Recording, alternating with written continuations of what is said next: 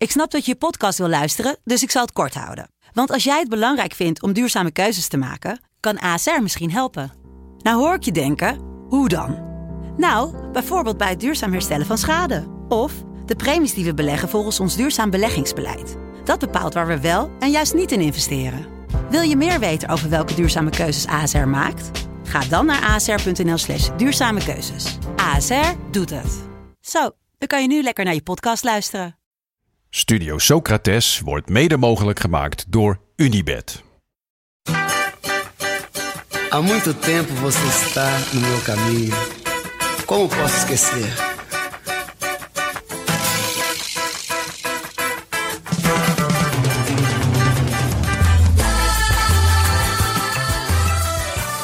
Welkom bij Studio Socrates, een podcast over alles wat voetbal mooi maakt. A beleza é você, menina. Ja, ja, ja, ja. Ja, het is, eh, het is zondagavond als we dit opnemen. We zitten allebei achter ons laptopje thuis. We hebben allebei, terwijl we druk met elkaar aan het appen waren net, de finale van de Afrika Cup gekeken. ja, wat het is heerlijk net, eh, was. Net een half uurtje afgelopen of zo. Ja, half uurtje afgelopen. En ik vind, weet je wat ik er ook heel lekker aan vind? Dat we dit nu Nee, hier zo zitten, is dat we samen allebei niet de Super Bowl aan het kijken zijn. Dat vind ik ook een heerlijk gevoel. Nee, dat ga je niet nog kijken hierna? Nee, wat een rijkdom. Dat niet hoeft te zien. Dat we gewoon voetbal hebben en niet naar die armoedesport. Tenminste, het is ook wel geinig, dat, die show. Maar het is zo'n eendimensionale sport vergelijken met het mooiste, de mooiste sport op aarde, voetbal. Heerlijk, Ja, want wat- niet te he- kijken. Ja, en wat heeft voetbal zich weer bewezen dit weekend? Het was echt... eh, nou ja, als je, als je je weekend kan afsluiten met de Afrika Cup, dan, dan, dan gaat het gewoon heel lekker. En daar gaan we het zo meteen zeker, zeker, zeker, zeker over hebben. Eh, maar eerst een paar kleine huishoudelijke mededelingen. Want Amsterdam-Noord is, eh, is hot. En niet alleen vanwege de Benelux Bar, maar ook vanwege Yuzu. Een eh, nieuw koffietentje in Amsterdam-Noord. Ja, je moet waar- no yuzu zeggen, Daan. Oh, no het is een no yuzu. Want yuzu zit in Amsterdam-Oost, maar je hebt nu een Oh ja, pop-up oh ja, oh van oh yuzu in Noord. En dat heet no yuzu koffie. Ja, en daar hebben wij een, eh, een klein eh, ja, steentje eigenlijk, een klein winkeltje. Met allemaal eh, mooie voetbalspullen uit onze fanshop. Voor de mensen die dat heel misschien niet weten, Jasper en ik, eh, ja, wij hebben ook een klein webshopje, fanshoppie.com. Daar verkopen we voetbalspulletjes. En dat heeft dus nu een, eh, een kleine fysieke locatie in Amsterdam-Noord. Dus ga vooral even langs bij No Yusu, Korte Papaverweg, nummer 17 geloof ik.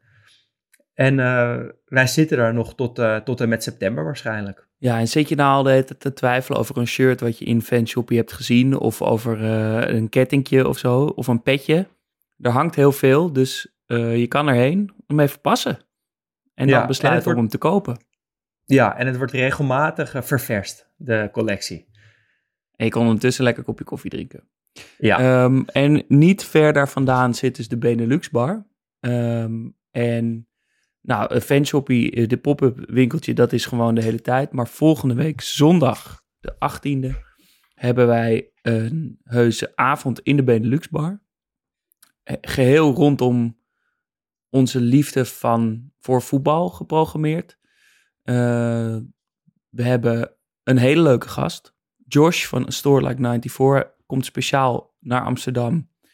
Eh, hij is een Engelse jongen die eh, ook net als wij een soort webwinkeltje heeft. En heel erg kunstenaars die iets van voetbal maken, probeert een podium te geven. Die is de gast om te praten met ons over de liefde voor voetbal. Maar er is eten, er zijn drankjes, we gaan voetbal kijken. We hebben filmpjes, we hebben muziek. En misschien is dat al gewoon de grootste reden voor veel mensen om te komen. Je kan Pro Evolution Soccer 6 spelen. dat is de kerst op de taart. Dus gewoon dat is ook komen, eigenlijk de hele reden dat eh, wij het doen.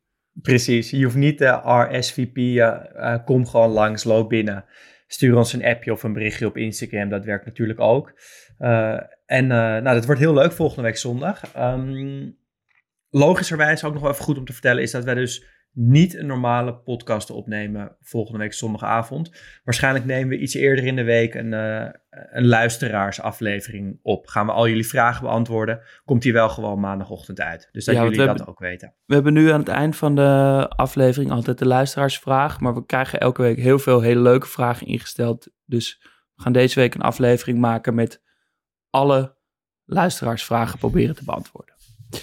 Voordat we naar de Afrika Cup gaan, want daarmee gaan we natuurlijk straks openen. Eerst even jouw werk. Goedemorgen Eredivisie. Uh, vandaag weer een uitzending. Wie waren er te gast? Hoe ging het? En heb je roddels? Nou, uh, is jou nog wat opgevallen aan de snacks? Dat wil oh, ik eigenlijk eerst even weten. Shit, er is maar, ik, ben, ik ben ook een beetje vergeten erop te letten, maar ik, ik denk dat dat een uh, goed teken is. Het heeft, het heeft blijkbaar wel effect gehad, onze oproep vorige week, over hoe belachelijk de snacks op tafel werden. Ja, nou, ik ehm, ben ook wel een paar keer op de werkvloer aangesproken, moet ik zeggen. Over, over de snacks van ESPN, bij ESPN. Heb jij dus, ook, dus, bij de desbetreffende verantwoordelijke setdresser ook iets gezegd over die snacks? Nee, nee, nog niet, nog niet. Dat, dat, uh, ik, ik ben... Uh, elke week kom ik ietsje dichterbij. En er, komt een moment dat ik mijn stem ga laten horen. maar nog niet, nog niet. Die zouten stengels komen een keer op tafel. ja, zeker. uh, maar wie waren er te gast? Ja, bij Goedemorgen Eredivisie hadden we Rogier Meijer, de trainer van NEC. Henk Timmer, oud-keeper van Feyenoord.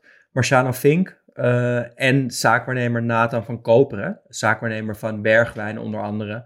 Heeft ook uh, meegeholpen aan die Jordan Henderson deal naar Ajax toe. Uh, Joy Veerman, best wel veel spelers heeft hij in de stal. En ik hoef het niet per se over hem te hebben, maar ik vind het wel een interessant fenomeen. De zaakwaarnemer op televisie. En dat komt omdat ik ooit Ali Doersoen, de zaakwaarnemer van Frenkie de Jong, heb ik een keer aan de lijn gehad om hem uit te nodigen voor Goedemorgen Eredivisie. En toen reageerde hij best wel, nou ik wil niet zeggen boos, maar best wel geïrriteerd. Hij zei, ja, waarom zou ik bij jullie komen aanschuiven? Wat hebben mijn spelers daar in godsnaam aan? Uh, je kan beter puntje, puntje, puntje bellen. Toen noemde hij de naam van een zaakwaarnemer die ik hier nu niet zal noemen.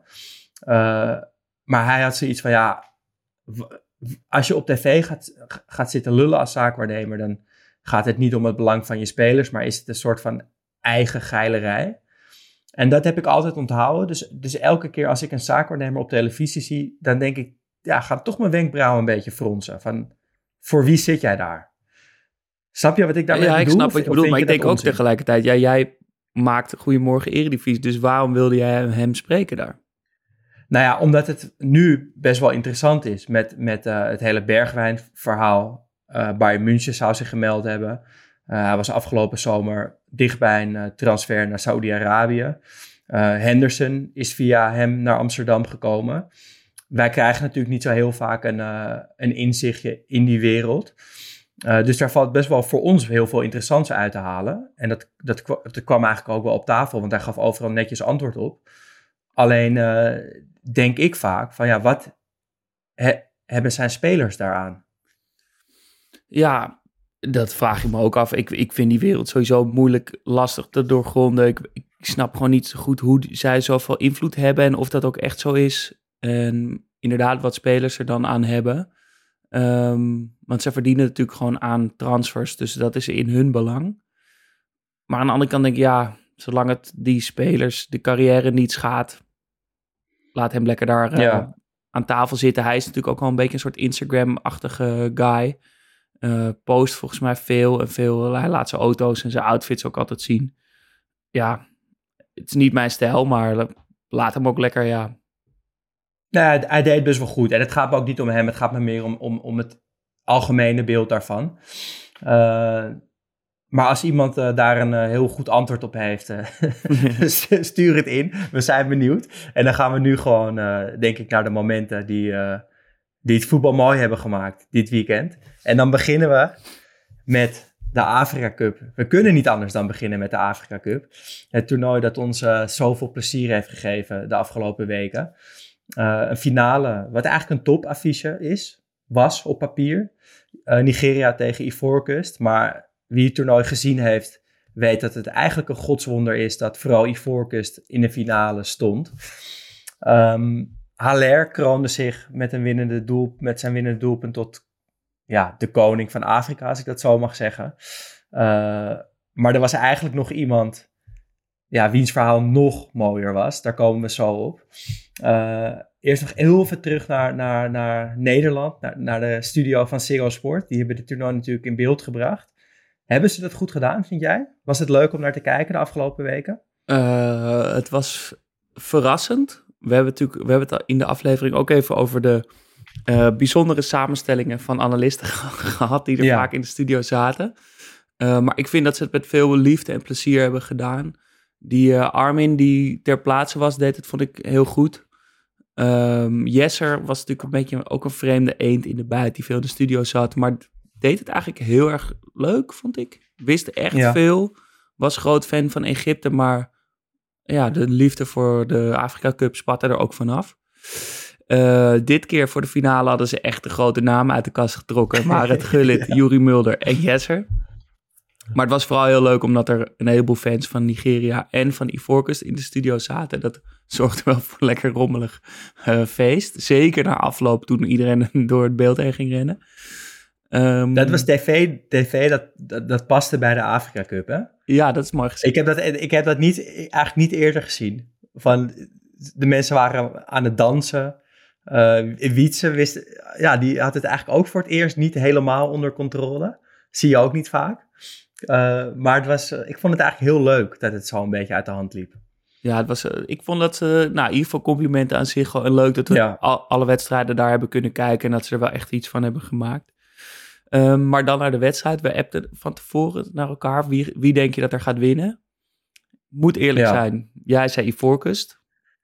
Met ik, een goal van Haller. Dat zei je, dat klopt. Ja. Uh, ik zei Nigeria, want ik dacht, nou, misschien is zo'n spannend, spannende wedstrijd dat de individuele kwaliteiten van die spelers de doorslag gaan geven. Um, maar het was natuurlijk Ivoorkust.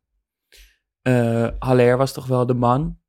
Um, zo, dat, de man met, het, met misschien wel het mooiste verhaal van de finale in ieder geval. Was een finale met veel mooie verhalen. Natuurlijk sowieso die Troost Ekong die als geboren Haarlemmer Nigeria in de finale naar 1-0 kopt. Haller die terugkomt van een uh, kanker overwinnen. En dan nu de winnende maakt in de finale. Maar wat mij betreft was het verhaal van deze finale toch wel het verhaal van de coach van Ivoorkust of eigenlijk moet ze eigenlijk zeggen interim coach. Ja, de uh, assistentcoach. Ja. Uh, ja, in de groepsfase werd de trainer ontslagen en kwam hij opeens voor de groep te staan als assistent. Dat kwam omdat ze 4-0 van Equatoriaal Guinea verloren. Kansloos. Iedereen dacht, nou, ze liggen eruit. Maar ze gingen toch nog met zo'n rare constructie als het beste nummer drie door naar de knockout fase. Een paar late doelpunten, een paar penalties ze knokten zich toch elke keer weer terug. En Vee stond voor die groep en leidt ze nu gewoon in eigen land. Terwijl ze ten, helemaal ten dode waren opgeschreven. Gewoon naar de beker toe. Is, het, uh, is dit echt op zijn konto te schrijven, denk je?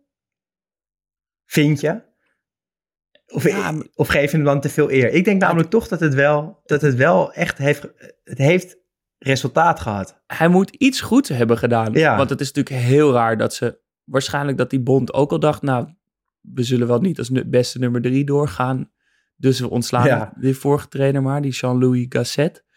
Um, ja, nou, toch, je moet, ja, je moet toch iets doen met zo'n groep. Je kan het ook verpesten. Ja. Ja, nee, het, dus het ja, is echt een... Ja, het is op zijn konto te schrijven. En dat, ja. dat moeten we ook zeggen voor het verhaal. Maar ja, ja natuurlijk heeft hij wel echt van uh, hier aandeel in. Ja, het is echt een, echt een geweldig verhaal. En het is inderdaad nog mooier dan het verhaal van Haller. Ook al moet ik, vond ik dat ook wel echt schitterend. Hij, hij het staat 1-1. hij scoort eerst nog bijna met een omhaal. Dat was ook een moment wat, wat perfect in, uh, in het plaatje van uh, Ivoorkust, Haller en de Afrika Cup had gepast. Het is, en, het is een van zijn specialiteiten. Precies, Haller met een omhaal, ik wel zeggen. Ja, maar ik wil toch ook die 2-1 die die maakt, vind ik ook, die winnende goal is ook een specialiteit van Haller. En ik wil dat graag een naam geven. Uh, Haller is wat mij betreft specialist in de atletische intikker. En wat ik daarmee bedoel. Het klinkt namelijk als een paradox. Ja, maar hij maakt heel veel intikkers. Dat, dat is ook terug te zien in de statistiek. Hij scoort heel vaak uh, met maar één balcontact. Dus een voorzet die hij op een bepaalde manier verwerkt tot doelpunt. Alleen het zijn heel vaak hele knappe intikkers. Dus dat hij of met zijn been heel hoog komt, of dat, er, dat het een omhaal is, of dat er een hak bij zit, of dat hij met zijn hoofd op een hele knappe manier die bal tot doelpunt verwerkt. De, het is een soort van ja, atletisch vermogen gecombineerd met, met één touch eigenlijk. Uh, en ik vind atletische intikker dus eigenlijk wel een hele passende term daarvoor. En ook dit keer was het met de onderkant van zijn grote teen, die toch ook nog best hoog kwam. Gullit Heel zei hoog, de, ja. Gullit zei in de studio het is, uh, het doet, dat het hem een beetje aan uh, Zlatan deed denken. En ik begrijp wel waarom hij dat zei. Ja, met zo'n zo'n been wat, wat opeens ergens heel hoog met in, in een rare hoek tevoorschijn komt. En die bal precies zo toucheert dat hij in de verre hoek uh, verdwijnt. Ik zei van tevoren tegen jou dat als Haller zou scoren, ik misschien wel een traantje zou laten. Ja. Ik was wel een beetje ontroerd, maar ik, ik hoefde niet te huilen. Maar toen na afloop de, hij geïnterviewd werd en dat zowel de interviewer als Haller allebei alleen nog maar hardop konden huilen, toen kreeg ik wel echt een brok in mijn keel. Ja, ja dat is, weet je, met het persoonlijke verhaal van Haller is, kan je begrijpen wat daar gebeurde. Maar ook als je het nog breder trekt, de, het thuisland heeft het toernooi gewonnen. Dat, volgens mij zorgt dat altijd voor extra emotie. Uh, en in de studio na afloop bij Sigel was ook een heel mooi interview met een, met een Ivoorkust-kenner. Die zei van, voetbal is in Afrika zo, zoveel meer verbindend dan in Europa. Omdat dat land is uh, gigantisch verscheurd eigenlijk. En dit is een van de weinige momenten dat het hele land dezelfde kant op kijkt. En op die manier is voetbal dus weer zo verbindend geweest. En het, het zal vast niet tot blijvende veranderingen leiden. Maar het is wel een kort moment van vreugde voor het hele land. En dat is, ja, dat voetbal dat teweeg kan brengen, is wel, ja, blijft echt schitterend. Nou, het zet, ik denk dat het inderdaad op heel veel vlakken een overwinning is voor, voor waar tien jaar geleden nog een burgeroorlog was, die nu dat toernooi kunnen organiseren. Alleen dat al was een overwinning. En dan winnen ze ook nog eens dat toernooi in eigen land. En het is ook uh, weer een visitekaartje van, heel, van het hele continent Afrika. Te laten zien van, hé, hey, wij, wij zijn er ook. Het was, het was goed geregeld. Uh, niet van die rare fratsen waar we in Europa allemaal om moeten lachen. Het was gewoon een serieus goed uh, georganiseerd toernooi met een hele, heel eigen voetbal. Daar wordt dan nog wel eens ook een beetje lachig om gedaan. Het was misschien ook niet het hoogste niveau, maar ik als Europeaan ben ontzettend jaloers op een, uh, op een toernooi als de Afrika Cup. Ja, ja en, wat, en je hoorde het ook in de studio weer een paar keer van. En, en het is gemeend gewoon dat, dat ze zeggen: het maakt niet uit wie er vanavond wint, of dat nou Nigeria of Ivoorkust is, want Afrika wint. En dat is, dat is iets wat je op een EK nooit zou horen. Het maakt niet uit of Nederland of Duitsland wint, want Europa wint. Toch? Dat, eh, nooit. Mij hoor je het in ieder geval nooit zeggen.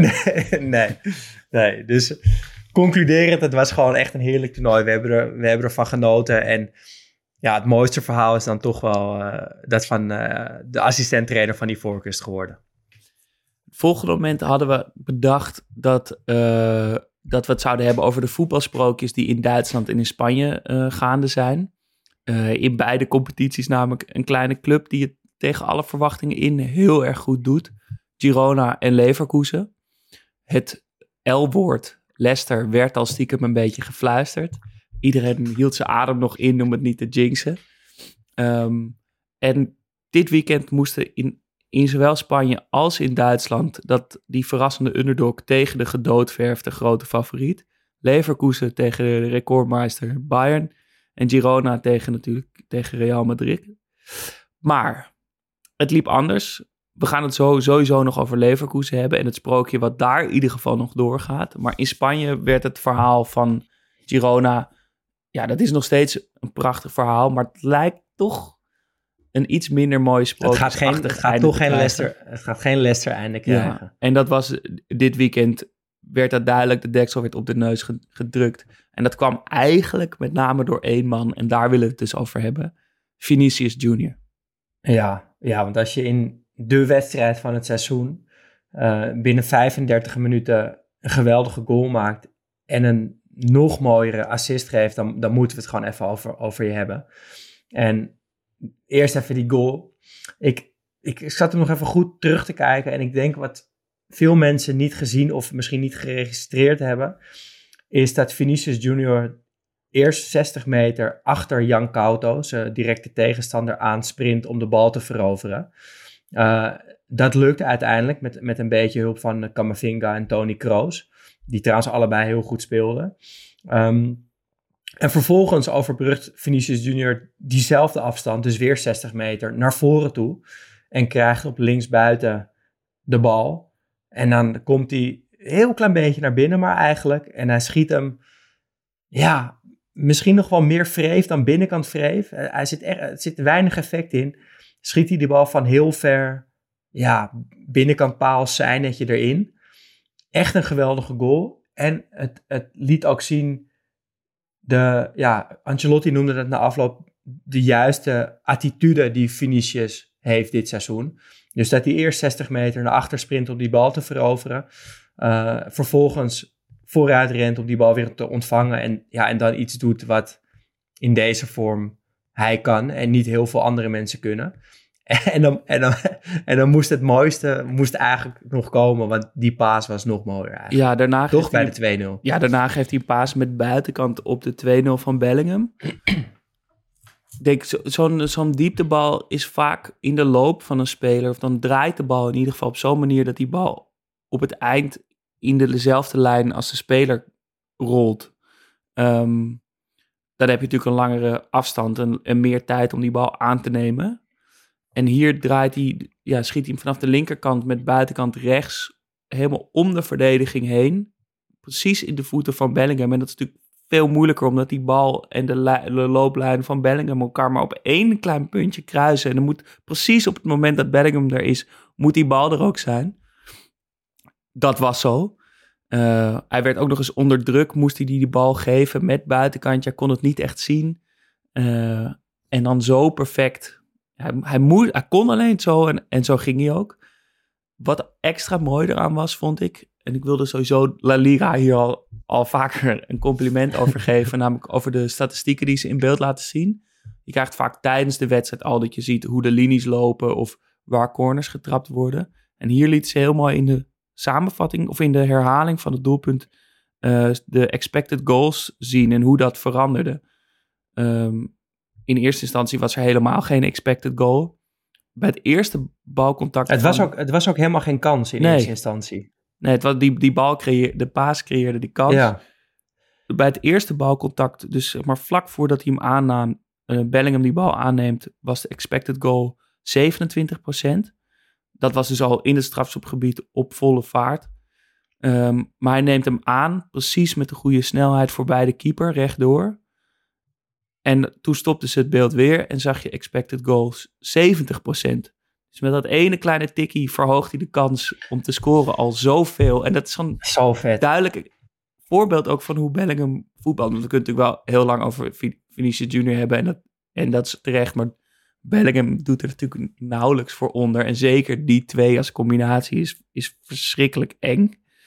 Um, maar die, dat, dat logische en dat alles klopt en dan zo ook nog eens precies die aanname uh, juist is en de juiste keuze. En dat, dat die expected goals laten dat goed zien voor mijn gevoel. Ja, het, toont gewoon aan dat die, dat die aanname eigenlijk gewoon helemaal perfect is en ook een groot deel van die goal is. En in die aanname zit zoveel, want hij moet de snelheid uit die bal halen, maar ook, ook, weer niet te veel, want hij moet wel nog genoeg snelheid aan de bal meegeven om om die keeper heen te kunnen. Uh, atletisch is het ook nog best wel ingewikkeld, want hij springt met, ja, met een klein bochtje eigenlijk over de keeper heen. Uh, en op hoge snelheid die bal dan met links in de goal schuiven. Ja, dat is dan, als je die paas en die aanname hebt gehad, niet het allermoeilijkste meer. 70%. Maar moet je toch ook, ja, maar moet je het toch ook nog eventjes doen. Uh, en, en Ancelotti die vergeleek Bellingham na de wedstrijd met Zidane. Hij, hij zei eigenlijk een beetje wat jij nu ook zegt, van dat hele moeilijke dingen simpel laten lijken.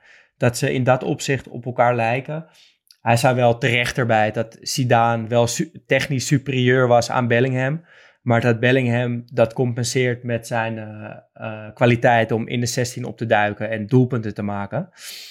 Uh, je moet ook niet vergelijken natuurlijk, maar nee, maar het is zo als Ancelotti, als Ancelotti dat doet, dat is volgens mij niet iemand die, die heel gulzig met complimenten smijt. Dus als, het, als, als dit uit zijn mond komt, dan neem ik het serieus. Ja. en dan wil ik het wel even genoemd hebben, want ja, het was een mooie vergelijking. Uh, maar nog heel veel terug naar Vinicius Junior, want die was ook nog bij de 3-0 betrokken. Een soort van straatvoetbalactie, weer om die Jan Couto heen. Uh, schiet op goal, bal wordt gepakt en in de rebound kan Rodrigo de 3-0 maken. Uh, en het, het, het was een van de acties die Jan Couto na afloop letterlijk deden huilen. Misschien was dat Hij moest huilen. Het, het moment van, van de avond, want Vinicius was zo goed en uh, Jan Cato is een goede voetballer en een Braziliaan. En hij stond daar met zijn roze haar. En hij was gewoon gesloopt door Vinicius, maar op zo'n mooie sportieve manier. En je zag ook dat er zoveel respect in zat. Maar dat hij, hij was gewoon helemaal leeg en gebroken. En hij moest huilen en hij moest getroost worden. En hij werd ook nog eens getroost door Vinicius.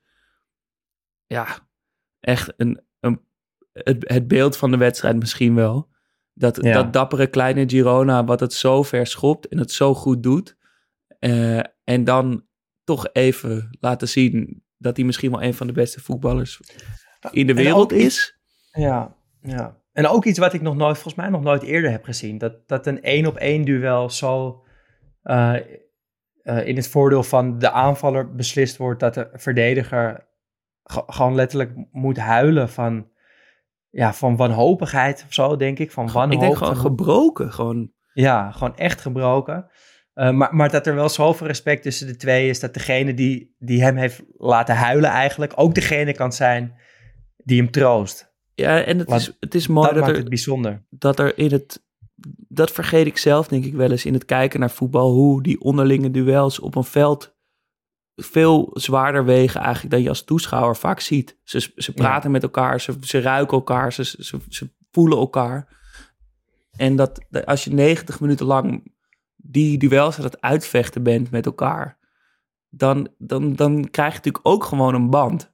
En je, Jan Kouter zal best ook fan zijn van Vinicius en het is misschien wel zijn held. En dan lukt het niet. En is natuurlijk sowieso de teleurstelling van die, van die verloren wedstrijd. Maar ik kan wel voorstellen dat als je... Volgens mij kan je na, na een ruzie... kan je ook extra weer extra veel van elkaar houden. Dan kom je, je komt gewoon heel dicht bij elkaar. En dat je dat eventjes zag tussen hun was, was prachtig. Ja. Ja, en Ancelotti die, uh, die deed ook goed, want die gunde, die gunde Vinicius Junior een publiekswissel. Uh, en na de wedstrijd noemde hij hem in deze vorm de, de beste speler ter wereld. Uh, vond ik ook bijzonder om te horen, want ik merk toch aan mezelf dat ik hem af en toe toch nog een beetje onderschat. Ik, ik, ik denk omdat hij al best lang bij Real speelt, maar eigenlijk pas vorig jaar echt ontploft is. Uh, en die lijn nu doortrekt op een, op een hele, echt op een imponerende manier. Of hij nou echt de beste is, weet ik niet, is ook niet zo interessant. Maar nogmaals, als, als Ancelotti dat zegt, dan, dan neem ik dat serieus. En dan, dan komt het bij mij echt binnen. Veel meer dan als iemand anders dat zegt. Ancelotti eh, merk, merk, merk ik steeds meer, die, uh, die neem ik toch wel heel serieus. kom, ik, kom ik niet meer onderuit. Nee, ja. iemand die Ancelotti niet zou, serieus zou nemen, die, zou, ja, die snapt volgens mij ook niks van voetbal. Je moet, nee, je moet toch ook nee. je meerdere kunnen erkennen. En bij ja. Ancelotti is dat, is dat 100% het geval. Ik weet ook niet of ik hem de allerbeste vind, maar ik denk, in, in ieder geval dat hij de meest dreigende speler ter wereld is. Ik ken niemand die, ja. als hij een bal krijgt of begint te rennen, je, je meer je adem voor inhoudt dan Vinicius. Ja. Dan nog, nog iets over Real Madrid, wat ik wel interessant vind, is ze hebben veel meer poen dan Girona. Ze hebben veel betere spelers dan Girona. Uh, ze, vernederen eigenlijk de, de underdog. Uh, en toch genieten we er heel erg van. Terwijl het is de grote, het grote Real Madrid tegen het kleine, nietige Girona. Normaal gesproken zijn we voor de underdog natuurlijk. Maar waarom vinden we dit Real dan alsnog zo vet? Ja, dat was ik me tijdens die wedstrijd het aan het afvragen. Want ik was natuurlijk op voorhand heel erg voor uh, Girona. Natuurlijk vanwege blind, maar ook omdat je we hunkeren naar de sprookjes die Leicester ons heeft bewezen dat nog steeds bestaan. En we, hebben toch, denk ik, in het voetbal vaak die bevestiging nodig dat het nog kan. Dat het niet altijd dezelfde teams zijn die winnen. Uh, en Real bewijst steeds het tegendeel. Vernedert hier die underdog. En ik kon er alleen maar van genieten. Um, dat komt denk ik omdat nou, er zijn meer teams die heel veel geld hebben. Die vaak kampioen worden. Maar er is denk ik geen één team wat dat elk jaar weer opnieuw doet. we hebben het er vaak, denk ik, wel over gehad. Over hoe, hoe dat transferbeleid voelt. Alsof het echt een meerjarenplan. Dat het moment dat Benzema, Bale en Ronaldo stopten. Ze meteen door Vinicius en Rodrigo alweer klaar stonden. Um, nu Mbappé, uh, Modric, of uh, Mbappé komt er dan nu weer bij. Modric, Kroos en Casemiro gaan, ja. gaan, uh, zijn nog nauwelijks gestopt. Of de volgende staan alweer klaar met Bellingham, Camavinga, Chouameni. Gulaire viel ook nog even in. En Driek staan ook alweer te trappelen om de volgende generatie te zijn. Ik denk dat ik het daarom ook knap vind dat het nooit voelt dat als een grote koopclub, omdat ze die spelers niet op hun top kopen, maar dus al van tevoren kopen en ze heel langzaam brengen. En af en toe als het kan, kunnen ze even spelen. Maar dan zijn ze er als ze het van de oude garde kunnen overnemen. Uh, en dat maakt het toch dat die spelers ook echt van Real voelen. Bellingham ja. voelt gewoon echt een Real speler. Vinicius voelt echt een Real speler. Um, en die spelers blijven er dan dus ook heel lang spelen. En dat geeft toch een soort clubliefde en een romantiek en een gevoel. En dat ze dat jaar in, jaar uit zo goed kunnen. Moet je van kunnen genieten. Plus dat het voetbal gewoon ontzettend leuk is om naar te kijken. Ja, en het heeft ook wel, het heeft ook wel iets moois dat je eventjes laat zien wie de baas is, toch? Dat, als je gewoon dat, beter bent. Echt, ja, dat als het echt moet dat je er staat. En dat is ook wel iets wat, wat een beetje in het DNA van Real Madrid zit. De belangrijke wedstrijden winnen. De, niet, niet door een ondergrens zakken, niet door het ijs zakken. Als het belangrijk is, dan, dan moet je er staan. Uh, en het zegt genoeg. Girona heeft, heeft dit seizoen twee keer verloren. Dat was twee keer van Real. Uh, Real mist, mist echt een hoop spelers, maar hoor je eigenlijk niemand over. Zeiken ze zelf ook niet over. Ze doen het met de spelers die er wel zijn. Dat zijn er natuurlijk ook nog meer dan genoeg.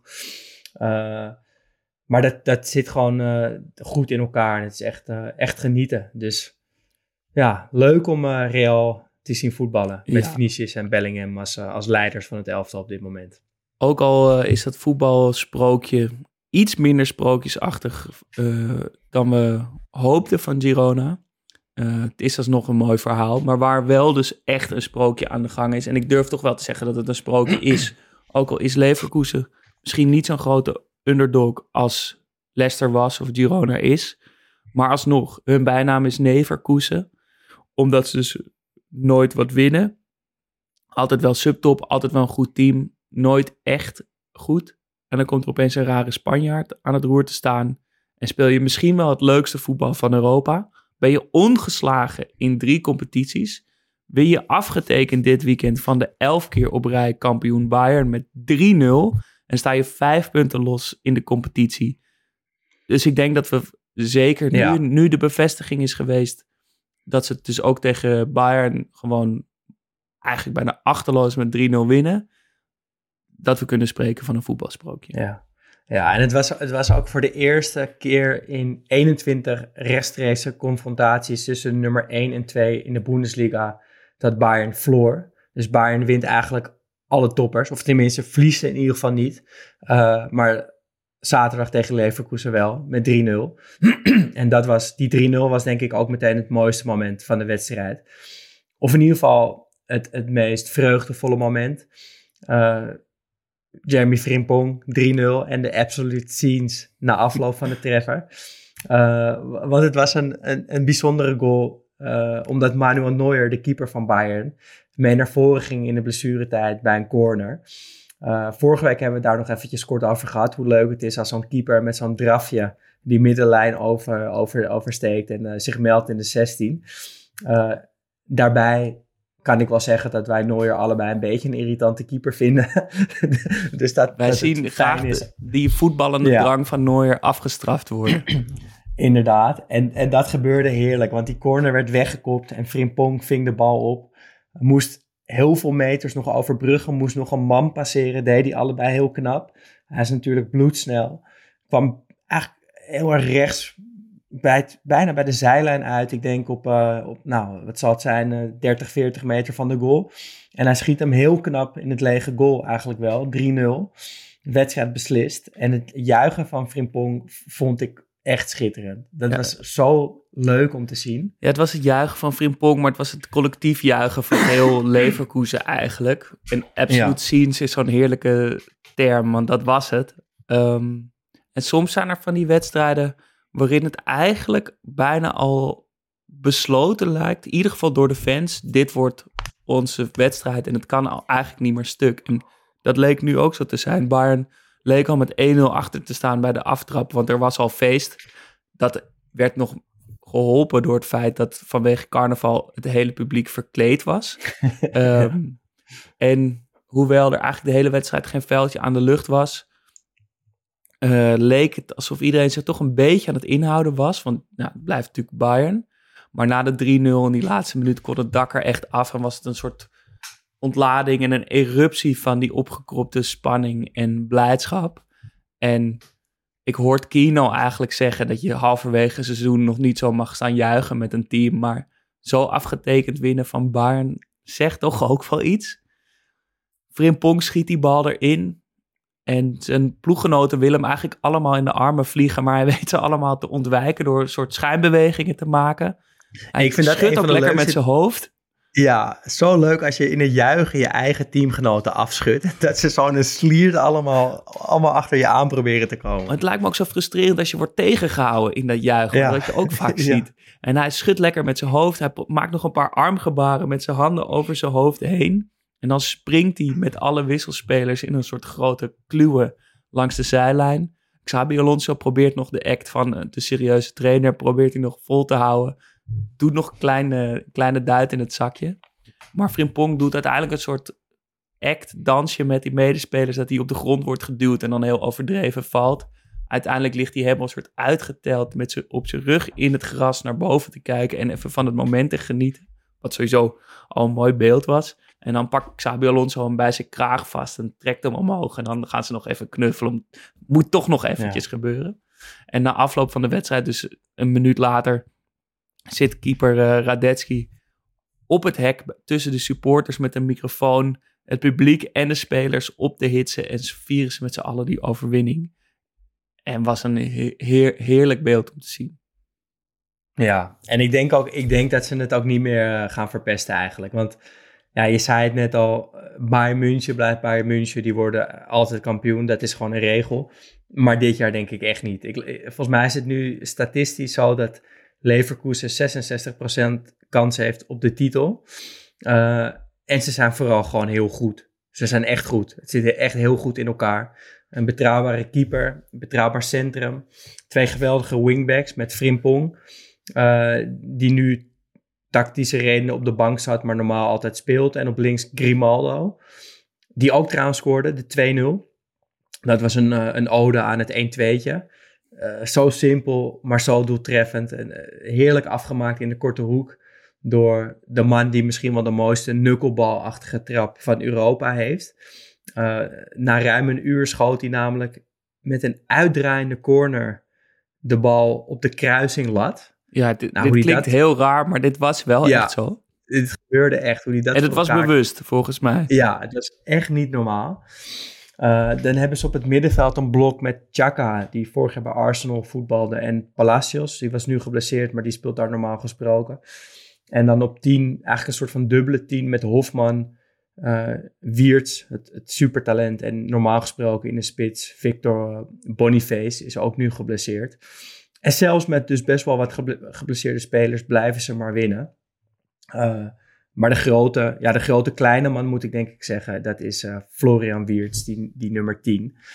Ik, ik zat een beetje te bedenken van, hoe kan ik nou mooi en doeltreffend omschrijven wat hem zo goed maakt? En dat vond ik echt lastig. Er, er, kwam, er kwam niet opeens een mooie metafoor of zo naar boven. Wat je soms hebt als je een speler ziet voetballen. Dat je denkt, oh ja, doet me heel erg denken aan dit of aan dat. Nee, want het is een atypische voetballer. Hij is klein en, en, en ja. rank. En hij is goed in de kleine ruimte. Maar hij heeft overzicht. Hij kan goed pasen. Hij heeft een goed schot. Hij kan gewoon alles. En ik, op een gegeven moment had ik hem te pakken voor mijn gevoel, die omschrijving. En het is gewoon een speler waar je naar kijkt. En je ziet hem voetballen en alles wat hij doet, dat voelt compleet logisch. En tegelijkertijd voel je ook, ja, ik zou dit nooit kunnen, want het is, het is ook heel bijzonder. Het is heel logisch en heel bijzonder tegelijkertijd.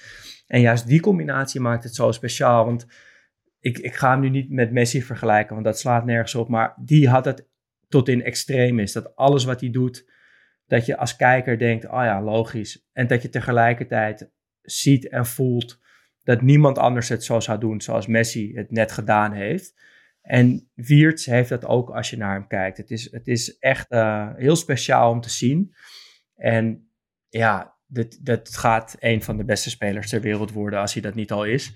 En wat wel grappig nog is, is dat Peter Bos hem heeft laten debuteren. Toen hij trainer was bij Leverkusen. En die had daar wel een mooie anekdote over. Hij was toen 17 en kwam volgens mij terug van een blessure of hij raakte kort daarna geblesseerd. Volgens mij was het dat tweede. Uh, maar Bos vertelde van als ik een uh, speler nieuw bij de selectie heb en ik wil testen of hij goed kan voetballen, dan ga ik een 4 tegen 4 met één vrije man spelen. En die vrije man, dat is dan de, speler die ik wil testen. Uh, nou, hij zette Wiertz in het midden als vrije man. En hij zei, na twee minuten had ik gezien, dit is, een, dit is echt een bijzonder talent. En ik snap dat heel goed, want in dat spelletje zit, ja, zit een soort van voetbal in zich wegdraaien. Welke, welke kant beweeg je op, welke keus maak je aan de bal. Uh, is, echt een, een, spelletje voor voetballers. En als je dat goed kan, dan ben je een goede voetballer. En uh, ja, Wiers trekt dat geweldig door. Echt een lust voor, voor het oog. Echt heel leuk om naar te kijken. En trouwens, geweldig duo met die spits, Victor Boniface. Uh, jammer dat hij nu uh, al een tijdje geblesseerd uh, is geweest, ook dit seizoen. Ja, jammer. Maar die twee samen is echt een is, is, is onhoudbaar, die twee samen. Ja, jammer ook voor Nigeria, want hij miste dus ook ja. de Afrika Cup. Dus als ja. hij niet geblesseerd was geweest, had hij dit weekend ook niet gespeeld, want had hij zich klaargemaakt voor de finale. Ja. Um, maar wat je zegt, ja, het is een heel ander verhaal dan bij Girona. Dat voelt nog wel eens wankel. Of, dan heb je, hou je de hele tijd je adem in hoe ver ze gaan komen. En bij dit Leverkusen voelt het fundament zo sterk dat, je, dat, het bijna niet meer, dat het bijna niet stuk kan. Ik ben niet goed genoeg om die tactieken van die hogere voetbalschool, waar Xabi Alonso sowieso op heeft gezeten, uh, goed te duiden. Maar het is, die, die spelers lijken eigenlijk allemaal precies hetzelfde te denken de hele tijd. Die, die, patronen lijken op het trainingsveld zo duidelijk ingesleten te zijn dat bij elke situatie die spelers meteen automatisch schakelen naar wat ze moeten doen. Met balverlies gaan ze als wespen op die bal af. En in balbezit is er een soort heel sterke as met, met al die goede voetballers. En dan die twee backs die er langs de zijkanten de hele tijd op en neer gaan. Dus ja, Wiertz is heel goed. Xhaka doet het fantastisch. Opeens weer een beetje teruggetrokken op het middenveld. Ja. Um, Grimaldo is misschien wel de beste linksback uh, met de mooiste linker, linkerpoot van het moment. Maar het grote, het ligt natuurlijk vooral aan Xabi Alonso. Ja, ja, ja. Ja, de VI heeft een, uh, een paar maanden terug een hele mooie longread geschreven over hoe hij dat tactisch allemaal, uh, allemaal doet. Dus als je daarin geïnteresseerd bent, lees dat stuk van Pieter Zwart. Uh, maar wat sowieso leuk om te weten is, is dat als je het een beetje ontleedt, dan, dan is het ook de perfecte trainer. Want zijn vader was voetbaltrainer. hij heeft in zijn carrière is hij, ja, heeft hij een leuk rijtje trainers gehad. Guardiola bij Bayern, Mourinho bij Madrid, Ancelotti ook bij Madrid en Rafa Benitez bij Liverpool. Hij was natuurlijk zelf een verdedigende middenvelder met een groot tactisch inzicht. Dat zijn allemaal vinkjes voor een, grote trainerscarrière. Uh, en daarbij heeft hij het redelijk rustig opgebouwd en is hij ja, helemaal voetbalgek eigenlijk. Zoals een hele generatie van vrij jonge trainers is. Die allemaal nieuwe tactieken bedenken en allemaal dingen uitproberen. En dat lijkt gewoon te werken. En dan vind ik het dus eigenlijk nog wel vet dat hij dus wel echt die voetbalachtergrond heeft. Wat heel veel van die jonge trainers niet echt hebben. Ehm, en hij levert gewoon vakwerk. Want hij, werd, hij, hij stapte vorig jaar in toen uh, Leverkusen 16e stond. Haalde toch nog Europees voetbal. En nu is hij al 30 wedstrijden of zo ongeslagen in totaal. Dus dat is, uh, ja, dat is ongekend. En dan rest er één vraag. Wordt Leverkusen invincible?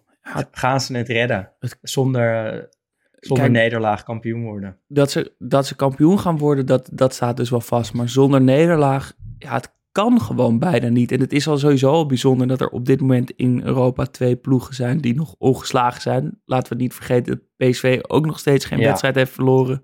Echt niet um, vergeten. Nee. Maar Leverkusen is ongeslagen in drie competities. Die hebben dit hele seizoen dus nog geen wedstrijd verloren.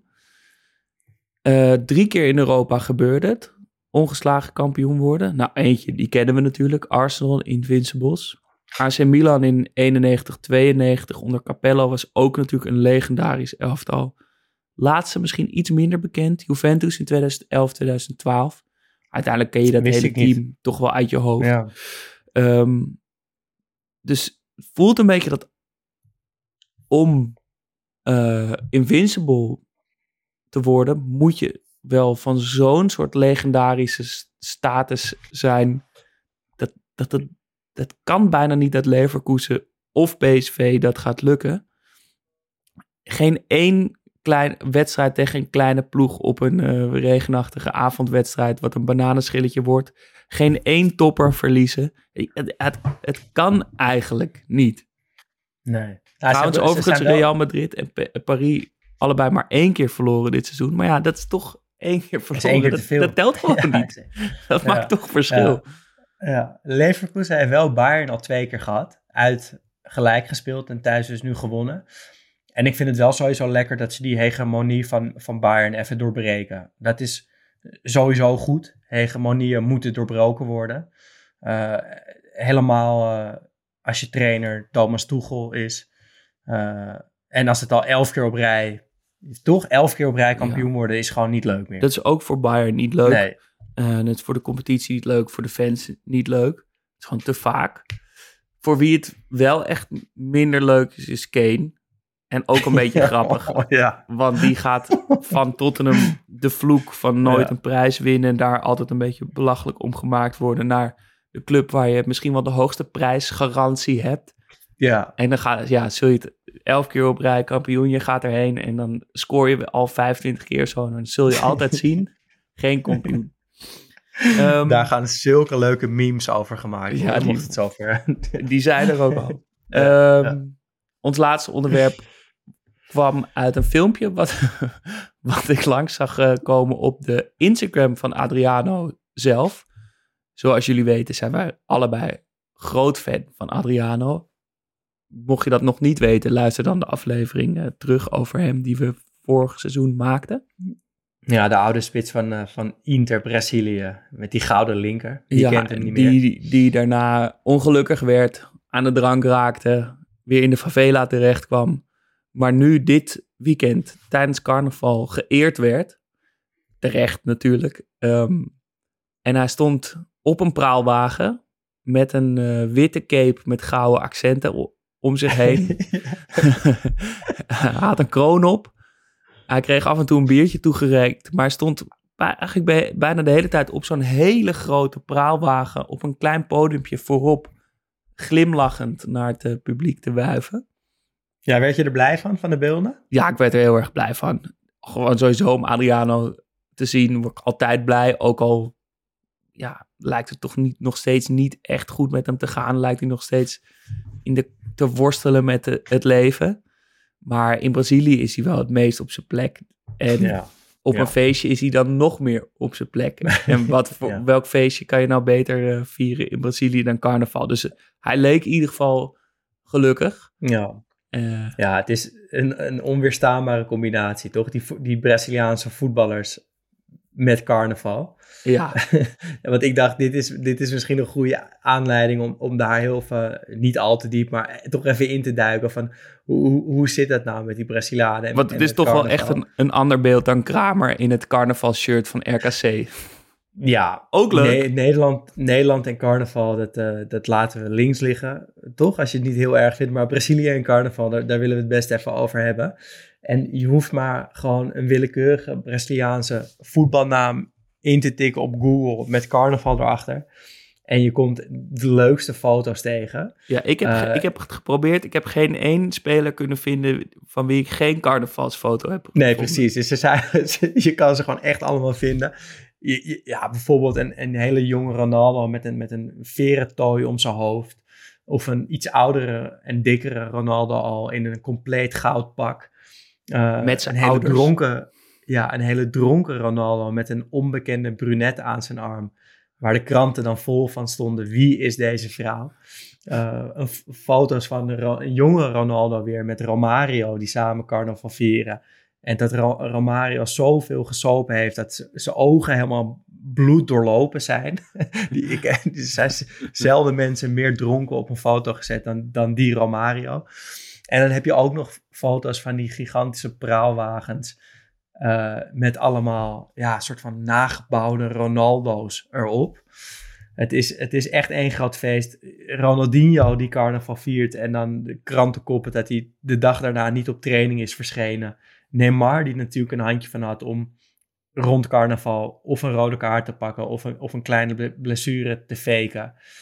Ja, het, het, houdt, het, het houdt echt maar niet op. En het zijn allemaal geweldige foto's. Maicon eh scheen er ook een handje Maicon van te hebben dat hij, eh, ja. dat hij zijn gele kaarten zo uitkiende dat hij vrij was met carnaval. Het beroemde verhaal van Romario bij, eh, in zijn tijd bij Barcelona onder Cruijff. Dat hij vroeg of hij weg mocht. En dat Cruijff zei, nou dat mag als je twee keer scoort. En hij scoorde in 20 minuten twee keer en liet zich meteen wisselen. en ging in de rust al weg. Ja, zo goed. Zo goed. En ik, het, het allergrappigste wat ik tegenkwam, ik googelde natuurlijk gewoon Ronaldo carnaval, want in onze wereld is er maar één echte Ronaldo.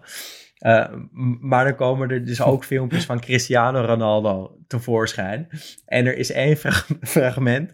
Het is Japanse televisie. Het, het, het, is rond carnavalstijd. Een, een programma eh, in Japan dus. En te gast is Ronaldo. En dus niet de echte Ronaldo, maar Cristiano Ronaldo. En die Japanse tv, die pakt uit met een complete carnavalshow in de studio. Met allemaal dansende vrouwen. Met, met een soort van zanger die heel vals zingt. En, en Ronaldo, die, die, die, ja, die staat langs de zijlijn en die kijkt echt alsof hij moet kotsen. Hij, hij vindt het echt doodziek wat er gebeurt.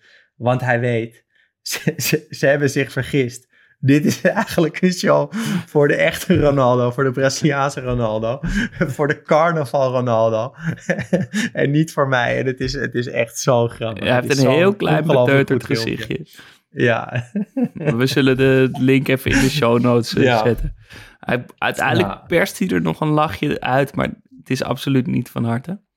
Nee, nee. Ik denk ook dat Cristiano Ronaldo een hele slechte carnavalganger zou zijn.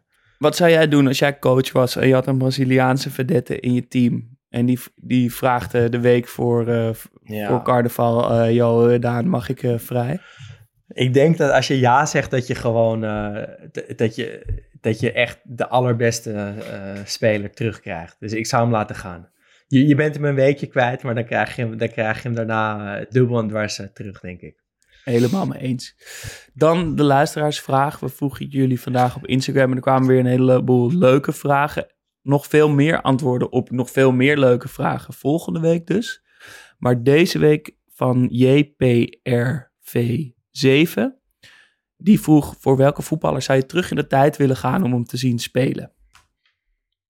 Ja, dan moet ik, eh, dan kan ik niet anders dan Socrates noemen. En dan moet, ik er wel, moet ik er wel bij zeggen dat ik hem eh, gewoon in het echt wil zien. Ik hoef hem niet eens per se te zien voetballen. Ik wil hem gewoon zien bewegen. Ik, ik wil hem gewoon zien, punt. Wil je Voetballer, die benen Ronaldo. even aanraken? Ja, zoiets. Weet je, de, de, de jonge, echte Ronaldo zou ik wel heel graag willen zien voetballen. Maar, maar, ja, nee, Socrates. Oké, ik mag natuurlijk niet opeens twee namen noemen. Gewoon Socrates. Ik zeg Jij? Maradona. Ja, Ik denk niet dat er een, Ja. een bijzonderdere voetballer ooit is geweest op aarde die meer met een bal kon of ja, gewoon bijzonderder was dan dat. Ik denk dat als je alle voetballers aller tijden in hun piek tegen elkaar laat voetballen, dat Maradona uiteindelijk wint. En in die tijd bij Napels, of in Napels bij Napoli, ja, dat, dat moet alleen maar kippenvel geweest zijn. En ja. dat kan je denk ik, je kan er filmpjes van terugzien, maar dat, dat, ik denk dat je dat ook, het- dat dat ook het moeilijkst laat vertalen naar video. ja. Eh, Een mooi antwoord. Ja. Stuur je vragen dus nog in als je die hebt. We kregen ook nog wat over de mail en zo. Dat kan allemaal. Dan gaan we die eh, ja. volgende Ik zal, week ik zal komende week wel... Ja, ik zal komende week wel weer wat van die stories posten. Dan kan, eh, dan kan je je vragen insturen en dan eh, bundelen wij de leukste vragen, gaan we die beantwoorden. Eh, en dat doen we dus omdat we volgende week zondag een live event hebben in Bar Benelux en dus geen normale podcastopname. Kom En erheen. Daar kan je bij, ja, daar kan je bij zijn. Benelux Bar in Amsterdam-Noord. Eh, we gaan het hebben over onze liefde voor voetbal met een, eh, een gast uit Londen. Er is muziek, er is eten. eh, we gaan voetbalfilmpjes kijken. Er, is, er zijn Playstations met PES 6. Er is een winkeltje met allemaal leuke voetbalspullen die je kan kopen. Dus volgens mij wordt het echt een hele leuke avond. Dus kom, kom gezellig langs, zou ik zeggen. Volgende week zondag bij, bij de Benelux Bar. Ondertussen kan je ook ons helpen door te doneren op Vriend van de Show. Vriendvandeshow.nl slash Studio Socrates. Dat kan al vanaf 2,50 euro per maand of een eenmalig bedrag ehm, om ons te helpen. Vertel het je vrienden. Deel de aflevering op socials, ehm, op Instagram en op X, studio-socrates. Geef ons 5 sterren reviews, dat helpt ook nog eens. En voor andere opmerkingen kun je mailen naar studiosocratespodcast.gmail.com. En dan zien we jullie waarschijnlijk. Ja, Of spreken we jeetje. jullie eh, volgende week. Tot dan. ja en jij, eh, jij heel veel plezier in Rome. Ja, dankjewel. Ga je heen, toch? Ik ga nog voordat we dat Ja. doen, ga ik me mentaal voorbereiden een paar dagen in Rome. Dus eh, als jullie dit Doe luisteren, zit ik in het vliegtuig. Ja, doe de groetjes aan Francesco. En Danielle de Rossi. Ja.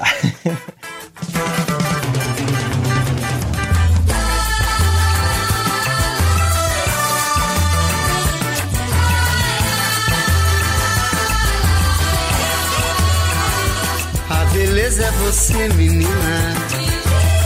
Menina, no seu jeito de olhar. O sucesso é você, menina. Menina, no seu modo de andar. Alegria é você, menina. Menina, no sorriso que dá.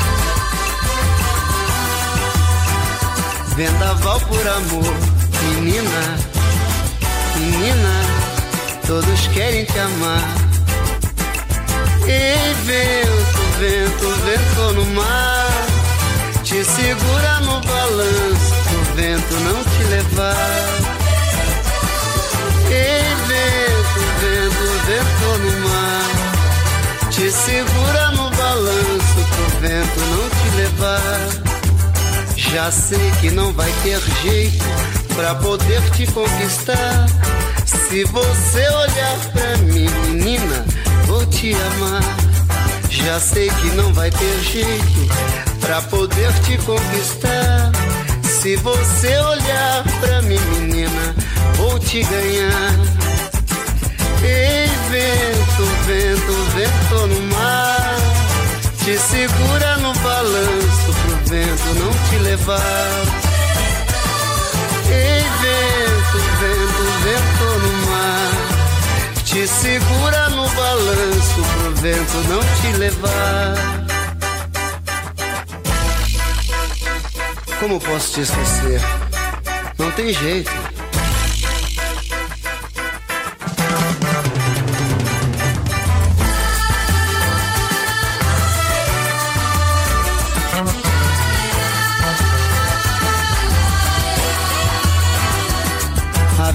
É você, menina. No seu jeito de olhar. O sucesso é você, menina, menina, no seu modo de andar. Alegria é você, menina, menina, no sorriso que dá. Vendaval por amor, menina, menina, todos querem te amar. Ei, vento, vento, vento no mar, te segura no balanço pro vento não te levar. Ei, vento, vento, vento no mar, te segura no balanço pro vento não te levar. Vento, vento no mar, te segura no balanço pro vento não te levar.